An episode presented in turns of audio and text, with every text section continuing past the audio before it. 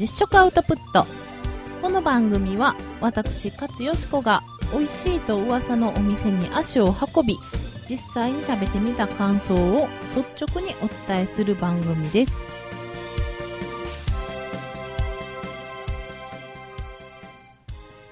はい皆さんおはようございます。実食アウトプット勝よしこです、えー、ただいま6月の15日日曜日です。えー、今日はですね、ワールドカップの日本代表初戦があるということで、えー、朝から皆さん大忙しだった方もいらっしゃるのではないでしょうか。えー、私もですね、各有私も、えー、普段全くサッカーを見ない私ですが、まあ、一応、えー、見とこうと思って、えー、朝起きたわけですね。それで、まあなんか、パブリックビューイング的なところに行ってもいいかなと思ったんですけど、ちょっとなんか、お誘いするようなお友達もいなかったので、一人で行ってなんか、ねえ知らん人ばっかりやったら嫌やなと思って、結局行くのをやめ、えー、家でまあなんやかんやしておったわけですけども、なんかあの、なかなかその朝からね、あの、ちゃんとこう体勢を整えるっていうことが普段あんまりないので、これはいい機会だと思いまして、えー、なんか家の中の拭き掃除とかをしたりね、うん、なんかあの普段掃除機だけで済まして、えー、しまっているんですが、まあ、サッカーずっとついてたりするし、えー、部屋から離れんのもちょっと、目離した隙に点数入ったりしても嫌やし、えー、ちょっとその辺とりあえず拭くかと思って拭いたりとか、えー、あと、ずっとね、あの、あ大物洗いをしたかったんですけど、なかなか、えー、晴れが続くということがなかったので、えー、やっと今日ですね、まあ、サッカーを見ながら、シーツを洗ったりとか、敷布団の、敷布団がね、一応あの、洗えるやつなんで、洗ってみたりとか、なんかそういう細々したことをやって、非常に気分爽快でございます。本当はそのサッカーが始まる前に実食アウトプットも録音してしまおうと思ってたんですが、なんやかんやでもう9時半ぐらいになっちゃって、うん、実食アウトプットやってたら、もうこれはサッカー始まっちゃうなと思って、えー、先にサッカーを見て、んで、まあ、えー、サッカーを見ながらご飯を食べて、そして、えー、実食アウトプットをしておるという次第でございます。うーん、ちなみにですけれども、なんかね、セロリを、なんかで使うときあるじゃないですか。よくあの、私はピクルスとかが好きなので、ピクルスにセロリを入れたりとか、あとね、ちょっとした炒め物にセロリを使ったりとかするんですけど、葉っぱの部分って、皆さんどうしはりますかね生ではちょっと食べにくいし、うん、どうしたもんかなと思いつつ、だいたいスープかなんかにしちゃうんですけど、今日もその、セロリの葉っぱが残っていたのと、そしてね、あの、鶏胸肉が、えー、安かったので、そんなんを買ってきて、えー、鶏胸肉の茹で汁でスープを作って、えー、昨日はフォーにしたんですけど、え今日はちょっとそんな残りでお吸い物したりとかね。うん。あの、鶏もも肉を茹でた汁はなんであんな美味しいんでしょうね。なんでしょう、塩を入れただけでも、めっちゃ美味しいし、なんやろう、ナンプラーとか、ちょっと、ね、フォーするのに入れたんですけど、フォーする、えー、だしにしても美味しいし、めっちゃ美味しい。で、一応コツとしては、お湯をひたひたになるぐらいまで、えー、の量のお湯を沸かします。鶏肉を入れます。まあ5分ぐらい茹でます。で、そのまんま冷まします。ってやると、鶏肉がパサパサにならない。そして、えー、その鶏肉を普通のね、中華の前菜みたいに包丁で切ってもいいんですけど、私は、えー、手で細かく裂いて、で、油火の部分も、えー、細かくちぎって、え、タッパーに入れとくと何かと便利。うん。これをね、フォーの具にしてもいいですし、えー、キムチの素であえても美味しいし、なんやろ。あ、わさび醤油で食べても美味しいですよ。鶏肉。美味しいですね。鶏胸肉はもっと評価されてもいいはずなのに、なんであんな安いんだろうと思いながら、うん、安いと思わず買ってしまいますね。まあそんな、こんなの、えー、お昼ご飯でしたが、えー、今日はこの後、DDT プロレスリングに、えー、行ってまいります。久しぶりですね。プロレス自体結構久しぶりになってしまって、前回の DDT 以来行ってないんじゃないかな。うん。と思いますが、まあ、行ったら行ったですぐにまた楽しめるというのがプロレスの良いところでございます。えー、そうか。新日が、あれやったんですね。大阪大会が、えー、ジュニアの時はなかったんやったっけ？なんかね、毎年京都なんですよね。というような事情もあったりして、まあ今日はこの後プロレスに行くという感じですが、そうそう、今週はと言いますと、えー、超久しぶりにお会いする、えー、古くからのお友達と、えー、最近のお友達と一緒にご飯に行ってきましたよ。えー、私がかれこれ、そうですね、二十数年前、20年ぐらい前、うん、まだ裏若き中学生ぐらいの時からずっと知り合いというか、えー、お友達というか仲良くしていただいている吉村智樹さんというライターの方がいらっしゃいまして、そう、あのー、宝島のね、バウとかで、えー、ずっと投稿してらっしゃったりとか、バウから本出してたりとか、なんかそういう路上観察の、まあ関西で非常に有名な方ですね。うん。あのライターもしてはるし、放送の仕事もしてらっしゃって、えー、今は京都にお住まいなのかな？うん。えー、奥さんが官能小説を書いてらっしゃるという、まあそんな吉村さんと久しぶりにご飯行きましょうというので行ってきました。それともう一人が、えー、若き、えー、路上観察会の、えー、プリンセスというかクイーンというか、えー、美和ちゃんという、こちらもお友達で、えー、一緒に、なんだ、西成に遊びに行ったりとかね、西成の三角公園でやってる、えー、相撲大会を見に行ったりとか、なんだろう、あ、あの時ね、相撲大会にと飛び入りで美和ちゃん参加してましたね。うん。なんかそういう変わったことが大好きな、えー、美和ちゃんですが、えー、そのお二人が、昔からの知り合いの吉村さんと、えー、その最近仲良くしてる美和ちゃんが知らん間にどっかで、えー、引き寄せ合って出会うんでしょうね、そういうのは。路上観察が趣味っていうので出会うみたいですわ。で、その二人が、えー、ご飯行くのに、まあ同席したような形になったんですが、えー、いろいろと面白いお店に連れて行っていただきました。え、さすがですよ、吉村さんね。あのびっくりしたのが、お店リストみたいなやつを、えー、持ってはるんですけど、普通ね、もう今普通、スマホの、えー、なんやろ、ブラウザーのお気に入りとかに入れてたりとか、まあメモ帳に貼ってたりとか、URL 貼ってたりとか、まあそんなんじゃないですか。すっごいなんかね、リングファイルみたいなやつをドサって出して、その中にプリントアウトしたやつがめっちゃ入ってて、うわ、なんかデジタルなのかアナログなのか、わからんな、この人と思って。なんか、わ、この店行きたいんだよね、とか言ってファイルベラベラめくってね、面白い人ですね。うん。で、えー、今回行ってきたのが、まあ、えー、1軒目が、2軒行ったんですけどね、吉村さん、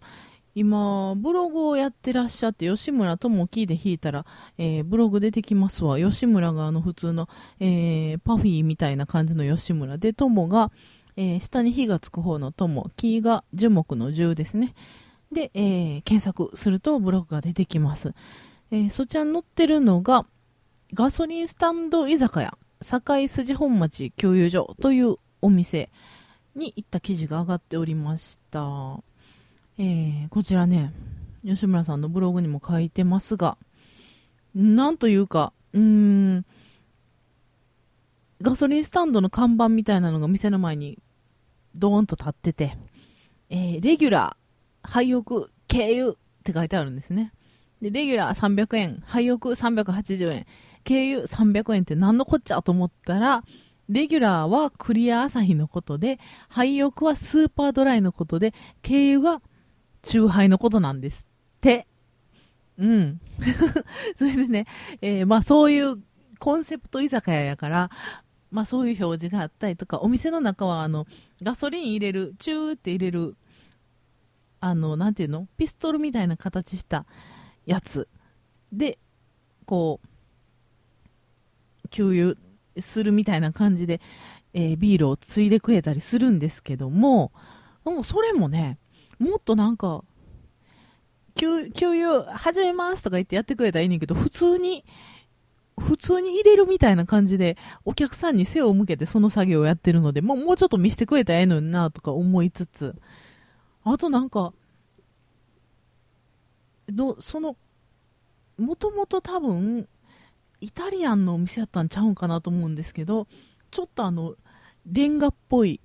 店の中の作りがね、ちょっとなんかおしゃれな一角が残ってたりとか、えー、石窯ピッツァが焼ける、その、石窯の機械みたいなのがあったりとか、なんかピザの職人みたいな人がね、えー、ピザの生地をブルンブルン振り回してたりとか、なんかそういう不思議な光景が見れます。あとなんかちょっとほっこりするような、あの、フクロウののれんとか、なんかそういうのもかかってたりとか、なんかあの、全体的に、なんというか、えー、散らかった感じというか、えー、よく言うと、ガソリンスタンドの枠に収まらない自由な、えー、店内。うん。でもね、ちゃんと注文するときに、えー、レギュラー1人前とか、じゃあ僕はスーパードライをとか言うとそのまんま、スーパードライ、あスーパードライちゃうわ、廃屋をとか言って、廃屋ですねとかいうやりとりはしてくれはる。うん。なかなか、あの、どこまでコンセプトが、こう、しっかりしてるのか、ちょっといろいろと試してみたいなというお店です。えー、お料理は普通に普通に美味しい。なんか桜肉の馬肉のユッケとかあったんですけど、めっちゃ美味しかったですよ。うん。ピザもね、ここでは食べてないんですけど、これ多分美味しいんちゃうかなと、えー、よその人が食べてるのを見て思いました。また行ってみたいですね。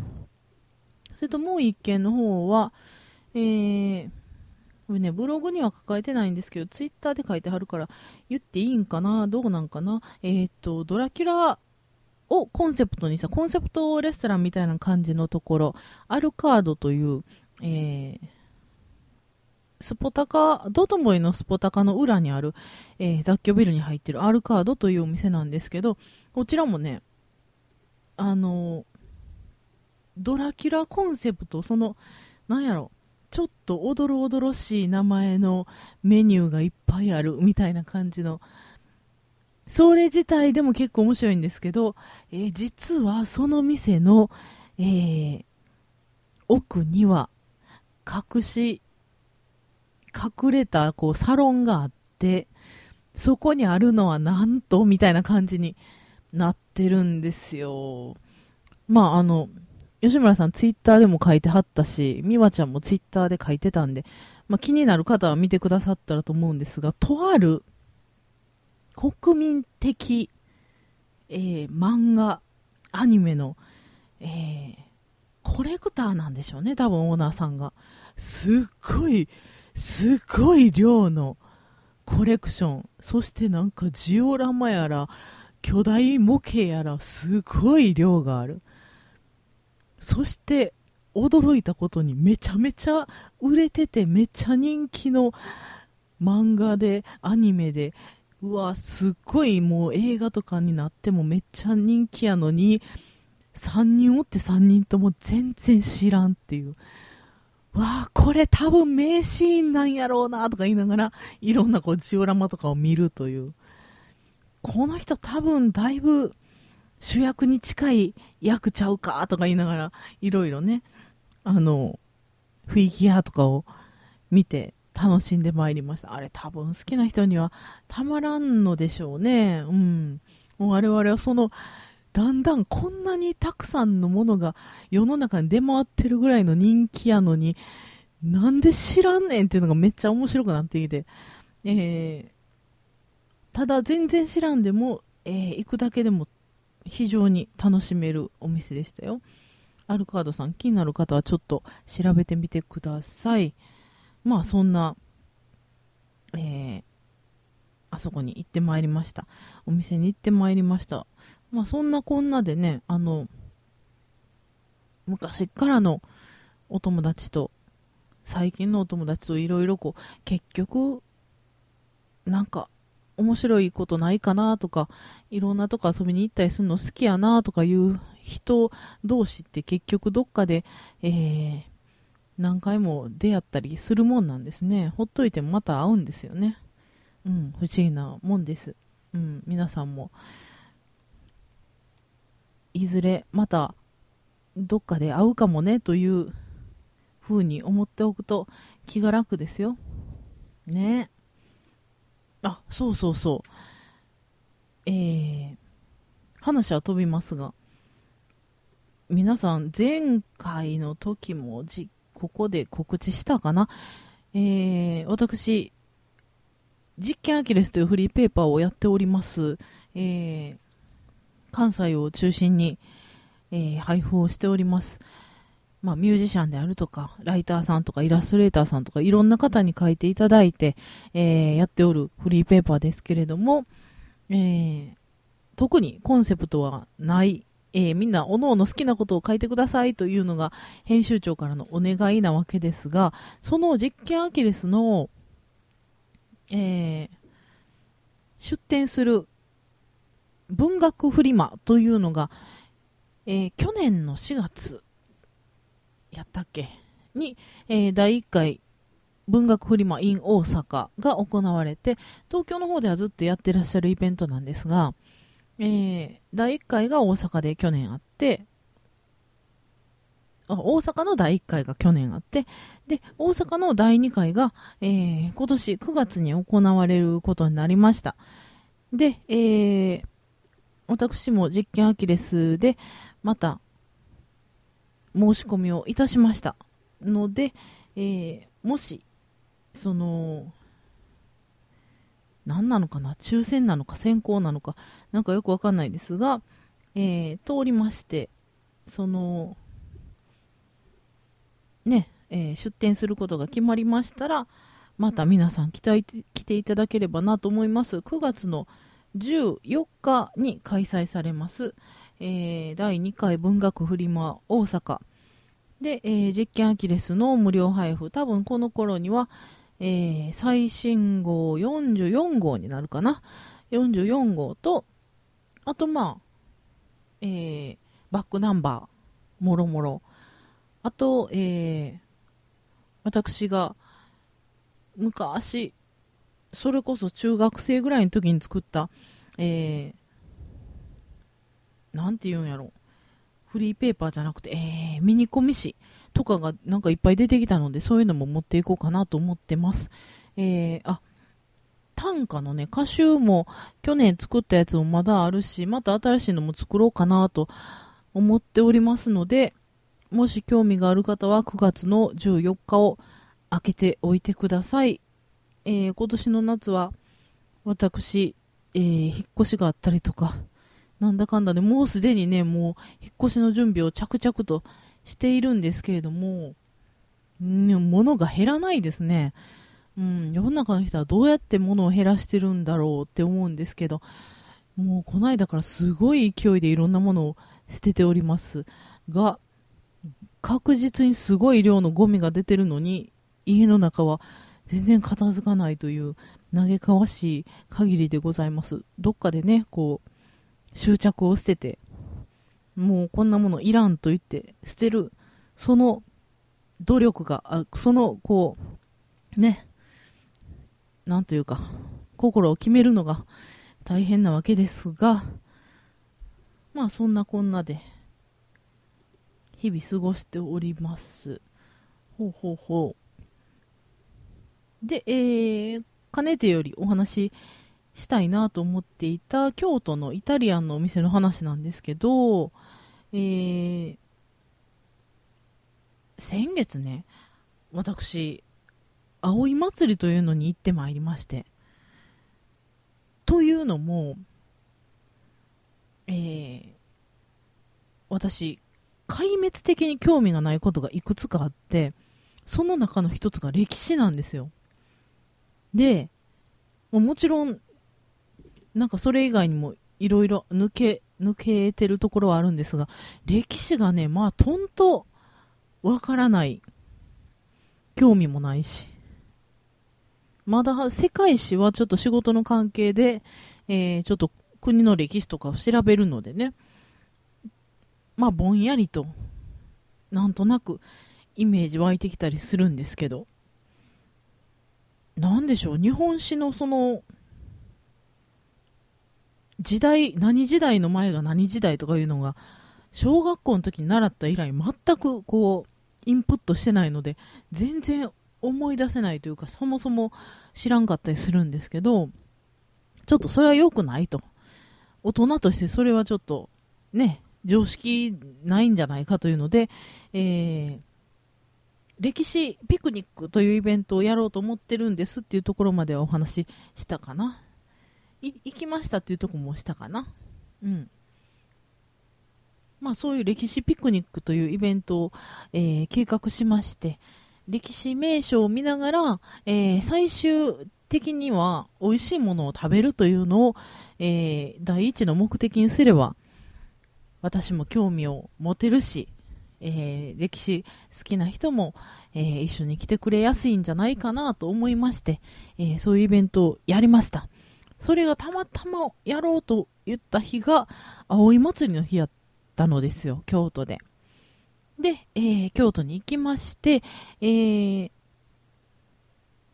これまた私、な、今思い返したらなんであそこに行ってんやろうと思うんですが、浜栗御門の変があって、浜栗御門を見に行きましょうということになって行ったんですよ。で、えー、浜栗御門に行き、なんかここで、なんとか藩となんとか藩が、わ、もう、全く覚えてない。何やったっけ？長州と薩摩やったっけ？なんか忘れたけど、なんとか藩が帰り討ちにあって、えー、何やったかな？池田屋事件の後に仕返しをしに来たけど帰り討ちにあったんやったっけ？まあなんかそんなんです。そういうなんか江戸時代のね、なんかがあった。その浜栗御門を見に行き、そして、えー、上賀茂神社に葵祭りのこう、西洋台の、えー、やってくる行列を見て、歴史絵巻ですよ。美しかったです。まあそういうのを見たという、えー、そういう一日だったんですが、その、えー、前に、お昼ご飯に、えー、まずちょっとなんか美味しいもの食べましょうって言って、えー、行ってきましたお店が、えー、京都烏丸にありますイタリアンのお店、ロビンソンさんというお店に行ってきました。ふう、やっとたどり着いた。えー、そのロビンソンさんですね。もちろん、あの、夜もやってらっしゃるんですが、ランチが評判だというので行ってまいりました。何が評判って、えー、なんと、自家製の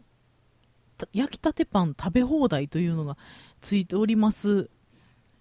私はあの、神戸屋キッチンとかもそうなんですけど、焼きたてパン食べ放題に目がないので、これやと思って行ってまいりました。そして、こちらのランチ、いろいろあるんですよ。メインがついてるロビンソンランチっていうランチとか、えー、パスタがついてくるパスタランチ、あと、スープがついてくるスープランチ、あとサラダランチっていうのがあって、これはメインだとか、パスタだとか、お腹いっぱいになりそうなものを食べていては、うーん、パンが思う存分食べれないかもしれないと思った私は、サラダランチにいたしまして、うん、サラダでちょっとご機嫌を伺いながら、胃袋のご機嫌を伺いながら、えー、食べようじゃないのと思いまして、えー、サラダランチにいたしました。他のね、一緒に行ったお友達は、えー、ロビンソンランチでメインで、えー、鶏肉やったかな、グリルかなんかを食べてましたが、えー、っと、私のいただいたサラダランチ、なんと、そのサラダも、え、こんな量食べたらもうパン食べられへんかもっていうぐらい巨大な皿に、えーえー、レタスとか、なんでしょう、ツナとか、えー、コーンとかトマトとかなんかいろんなもんがブワーって乗ってて、めっちゃね、その、美味しかった。サラダのドレッシングもめっちゃ美味しくって、お野菜もシャキシャキで美味しかったんですけど、とにかくサラダランチ、えー、お野菜いっぱい食べたい人には絶対おすすめです。あとね、やっぱりなんといってもパン。えー、自家製パンというだけあってなかなか美味しかったですよ。えー、チーズのパンが、え、私が行った時に2種類、何チーズやったかな？ゴーダチーズとなんとかチーズとって2種類ぐらいあったんですけど、それどちらもね、美味しかったです。うん。あとなんかベーコンエピみたいなパンもあったし、えー、イチジクのバゲットみたいなパンもあったし、あと甘いところで言うと、えー、クランベリージャムのパンとかシナモンの、えー、パンとか、チョコレートとか抹茶とかなんかいろんな種類がとにかくいっぱいあって、ちょっと自分の中でね、設計を立てておかないと、最初まずちょっと、えー、なんやろ、辛いパンから始まって、おかずと一緒に、ちょっとなんか普通のバゲットとかも食べてみて、そしてデザート代わりに甘いパンをとかいろいろ考えとかないと、えー、和訳ちゃになってしまうので、えー、ぜひね、そういう計画も立てながら食べていただきたいなと思います。多分ね、パスタランチとかを頼んでも、まあ、パンはある程度食べれると思うんですが、その、なんやろ、炭水化物、炭水化物になるとかね、そういうことをちょっと気になる人はサラダランチいいんじゃないかなと思いました。お値段もね、そんなに、えー、高くないのですよ。サラダランチ、900円やったかなうん、サラダとスープが900円。で、えー、パスタランチが1000円のロビンソンランチが1200円。という、まあ、お手頃な。あ、あとね、特筆すべきは、このお店がすごいおしゃれ。えー、町屋を改装したという、いかにも京都らしい感じのお店なんですが、えー、中庭が見える席があったりとか、えー、中がすごい吹き抜けで、えー、2階まで吹き抜けになってて、シャンデリアが下がってたりとか、すごくおしゃれな店内です。あの、予約した時に、まあちょっと、眺めの良さそうな席お願いしますって言っといたら、その中庭の隣の席にしていただけて、えー、いい気分でランチがいただけましたよ。という、えー、京都烏丸にありますロビンソンさんご紹介させていただきました。えー、ご意見ご感想はいつものようにツイッターでお待ちしております。アットヨスコス、YOSCOS でやっておりますので、じゃんじゃんメッセージください。えー、それでは、実食アウトプット第163回お届けしたのは私、勝よしこでした。さようなら。